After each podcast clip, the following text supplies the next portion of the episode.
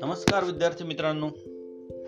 ऐकू आनंदे संस्कार गोष्टी या आपल्या उपक्रमात मी संभाजी पाटील तुम्हा सर्वांचं हार्दिक स्वागत करतो. आज या उपक्रमात आपण ऐकणार आहोत गोष्ट क्रमांक एक्क्याण्णव. गोष्टीचं नाव आहे भित्रेपणाची शरम. आणि ही गोष्ट तुमच्यासाठी लिहिली आहे पंढरीनाथ रैगे यांनी. चला तर मग सुरू करूया. ससा म्हणजे मुलखाचा भित्रा प्राणी. कुठे खटखुट सटसूट झाले तर ससा घाबरून उठतो. वाऱ्याने झाडाचे पान खाली पडले तरी सशाची भिवून पोळी होते. तो झटकन पळून जातो.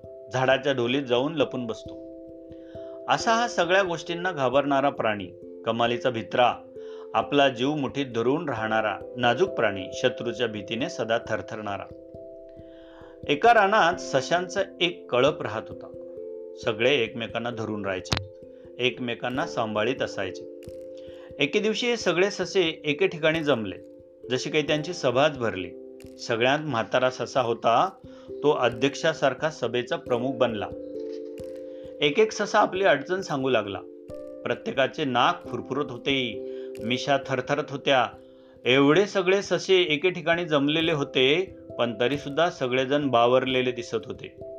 जवळपास कुठे सटफट झाले की प्रत्येक जणाची मान डोळे सटकन तिकडे वळत. कारण आपल्यावर कुणी हल्ला तर करीत नाही ना? कुणी शत्रू तर आला नाही ना?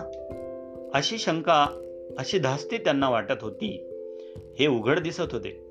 एवढे ससे एकत्र होते तरीसुद्धा त्यांचा भित्रेपणा गेलेला नव्हता. आपणाला साऱ्या प्राण्यांपासून भिवून वागावे लागते हीच मुख्य अडचण जो तो ससा पुढे मांडित होता. एकूण काय आपणाला सदा सर्व काळ भिवून दिवस काढावे लागतात असेच सगळ्यांचे म्हणणे होते. अध्यक्ष म्हणून बसलेला म्हातारा ससाई त्यांच्यातच जमा होता. पण या भित्रेपणावर उपाय काय हे कुणीच सांगू शकत नव्हता. कारण लहानापासून थोरांपर्यंत सगळेच ससे स्वभावानेच भित्रे होते. अध्यक्ष झालेला म्हातारा ससा एवढेच म्हणाला आपली सशांची जातच मुळी देवाने अशी भित्री बनवली आहे. ज्याने त्याने जीवाला जपून वागावे सावधपणाने वागावे. एवढेच सांगता येईल. मी म्हातारा आहे म्हणून अनुभवी आहे असे एकपरी म्हणता येईल पण त्या म्हणण्यात फारसा अर्थ नाही कारण भित्रेपणापासून मीही सुटलेलो नाही. उलट एवढ्या वर्षांचा माझा अनुभव काय सांगतो? तर कैक वर्ष सतत भिवून काढली याचीच खंत वाटते. सदानकदा मनावर भीतीचे दडपण. या दडपणाखाली कायम जगावे लागते. या गोष्टीचे शरम वाटते.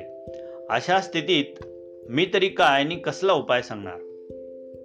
मग आपण असेच भित्र्या भागूबाई सारखे जगत राहायचे का? एका सशाने सवाल केला. असे नामुष्कीने जगत राहायचे? त्यापेक्षा मेलेले काय वाईट? या लाजीरवाण्या स्थितीतून सुटका तरी होईल नाही का? दुसरा एक ससा बोलला. मग आपल्या भित्रेपणावर मरणे हाच उपाय काय? तिसऱ्या सशाने प्रश्न केला. शर्मेने कसे तरी जगायचे. आयुष्यातले दिवस भिवूनने घाबरून कसे तरी काढायचे का? त्यापेक्षा मरण परवडले. आणखी एक जण बोलला. म्हातारा ससा बोलला भित्रेपणाने जगण्यापेक्षा मरण पत्करलं खरं. पण खरोखरच मरायचे म्हणजे? किती जण तयार होतील कुणास ठाऊक? पण एक एक जणाने हात वर करायला सुरुवात केली आणि थोड्याच वेळात एकदाच सगळ्यांनी हात वर केले. सगळ्याच सशांनी मरायची तयारी दाखवली. हा प्रकार पाहून म्हातारा ससा चमकून उठला. तो गंभीरपणे म्हणाला सगळेच जण मारायला तयार आहेत. एकूण खरे तर माझ्या मनात हेच घोळत होते पण बोलायला धजत नव्हतो कारण मरण ही गोष्ट सोपी नव्हे. बोलणे ठीक आहे पण प्रत्यक्ष मरायला तयार होणे वेगळे. सगळेजण एकदम ओरडले आम्ही बोलघेवडे नाही मरायचे म्हणजे मरायचे आत्ता मरायला तयार आहोत आम्ही. म्हातारा ससा बोलला असं असेल तर हरकत नाही आपण सगळेच एकदम जाऊया आणि पलीकडच्या तळ्यात बुडी घेऊया. सगळेच एकदम मरून जाऊ. कसं? ठीक आहे उशीर नको आत्ता चलूया आपण. सगळेजण एकदम बोलले आणि एकदाच सगळे ससे उठून उभे राहिले म्हातारा ससाई जागचा उठला त्यानं पुढाकार घेतला. तो सगळ्यांच्या पुढे चालू लागला. म्हणाला चला तर माझ्या मागून. आणि सगळे ससे म्हातारा सशा मागून चालू लागले. सश्यांची ती लांबच लांब पलटण मोठी बहारदार दिसत होती. गंमत अशी की ते जीवावर उदार होऊन चालले होते. त्यामुळे ते बेदरकार होते. म्हणून यावेळी कुणाची त्यांना भीती वाटत नव्हती. कधी नाही तो धीटपणा त्यांच्यात संचारला होता. कारण आता प्रत्यक्ष जीवच द्यायचा होता. मग कसली आली कुणाची भीती? आणि अशी ही सशांची पलटण तळ्याच्या काठाशी येऊन पोचली. तळ्याच्या काठावर जिकडे तिकडे लहान मोठे बेडूक बसलेले होते. ससे काठाशी येऊन पोचले तसे ते सारे बेडूक घाबरले. टुनकण उडी मारून सगळे तळ्यात जाऊन लपले पाण्यात दिसेनासे झाले. ससे तळ्यात जीव द्यायच्या तयारीने आलेले. तळ्याच्या काठाशी येऊन ठेपले. आता पाण्यात उडी घ्यायची म्हणून ते सरसावून उभे राहिले. त्यांचा पुढारी म्हातारा ससा तो आधी तळ्यात उडी घेणार होता. मग त्याच्या पाठोपाठ बाकीचे ससे पाण्यात उडी घेणार होते.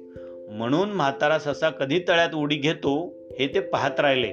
पण पण थोडा वेळ गेला तरी म्हातारा ससा आपला जागेच उभा. हलत नव्हता की डुलत नव्हता.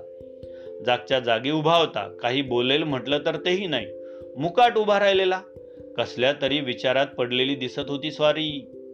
बाकीच्या सशांना प्रश्न पडला. हा आहे काय प्रकार? जीव द्यायचा याचाच बेट डळमळला की काय हो? प्रत्यक्ष जीव द्यायची वेळ आली तशी स्वारी घाबरली असावी. पाठीमागच्या एक दोघांनी त्याला हलवलं विचारातून जाग केलं तसा म्हातारा ससा भानावर आला त्याचे डोळे आनंदाने लुकलुकले नागपुड्या फुरफुरल्या चेहरा हसतमुख बनला त्याचा हा वेगळाच अवतार पाहून बाकीचे ससे चमकले. कान टवकारून त्याच्याकडे पाहू लागले. तेवढ्यात म्हातारा ससा उंचशा खडकावर टुनकन चढला. ढुंगणावर टेकून बसला आणि हातवारे करीत बोलला मित्रांनो सांगायचं असं की आपण जीव नाही द्यायचा. तुम्हाला वाटेल की तुमच्या या पुढाऱ्यानेच ऐनवेळी हातपाय गाळले माघार घेतली. पण तसं काही नाही.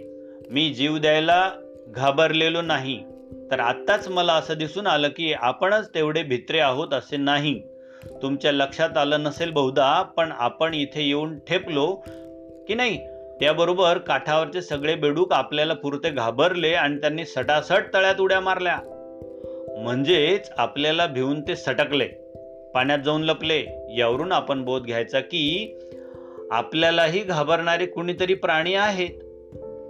केवळ आपणच भित्रे आहोत असे नाही.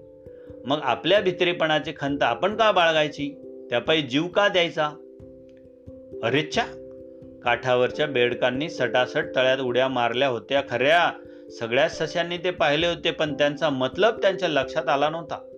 म्हाताऱ्या सशाने तो मतलब अचूक ओळखला की. म्हणजेच आता आपण जीव द्यायला नको. सगळ्यांनाच हायसे वाटले. सगळ्यांमध्ये नवी उमेद संचारली. म्हाताऱ्याच्या शहाणपणाचे त्यांना कौतुक वाटले. आणि सशांती सशांची ती सगळी पलटण हर्षभराने माघारी परतली. नव्या जोमाने जगायला तयार झाली. बालमित्रांनो आपल्याला भीतीचीच भीती वाटली पाहिजे. घबरटपणा कधीच करायचा नाही. धीट व्हायचं. मग व्हाल ना धीट? का सशासारखं राहाल भागूबाई? आजची गोष्ट आवडली ना? अशा छान छान गोष्टी ऐकण्यासाठी भेटूया उद्या. तोपर्यंत नमस्कार.